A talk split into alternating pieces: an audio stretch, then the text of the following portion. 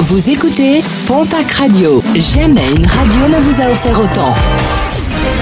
L'information locale à 9h, c'est sur Pontac Radio.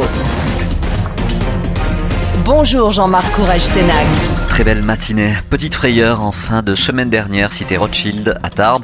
Les pompiers ont été appelés suite à un feu de poubelle dans une cage d'escalier. La fumée s'est alors propagée aux différents étages de l'immeuble. Dans un premier temps évacués, les locataires ont ensuite pu regagner leurs appartements. Objectif, accélérer la vaccination des ados. Des créneaux de vaccination sans rendez-vous pour les 12-17 ans seront disponibles demain mercredi à Tarbes, Lourdes et Bagnères de Bigorre. À Tarbes, rendez-vous est donné de 14h à 18h sur le site de l'Arsenal à côté du CGR. Mêmes horaires à Lourdes où le rendez-vous est donné devant le centre Leclerc.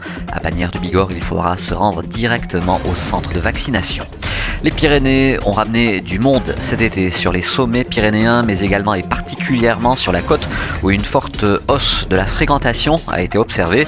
Le petit train de la Rune a battu le mois dernier un vrai record avec plus de 3000 passagers quotidiens. De nombreux randonneurs ont également arpenté les sommets sur l'ensemble de la chaîne pyrénéenne, une hausse de 24% selon le secrétaire d'État au tourisme Jean-Baptiste Lemoine. Plusieurs visites politiques cette semaine dans la région. Éric Dupont Moretti sera à Mont-de-Marsan jeudi.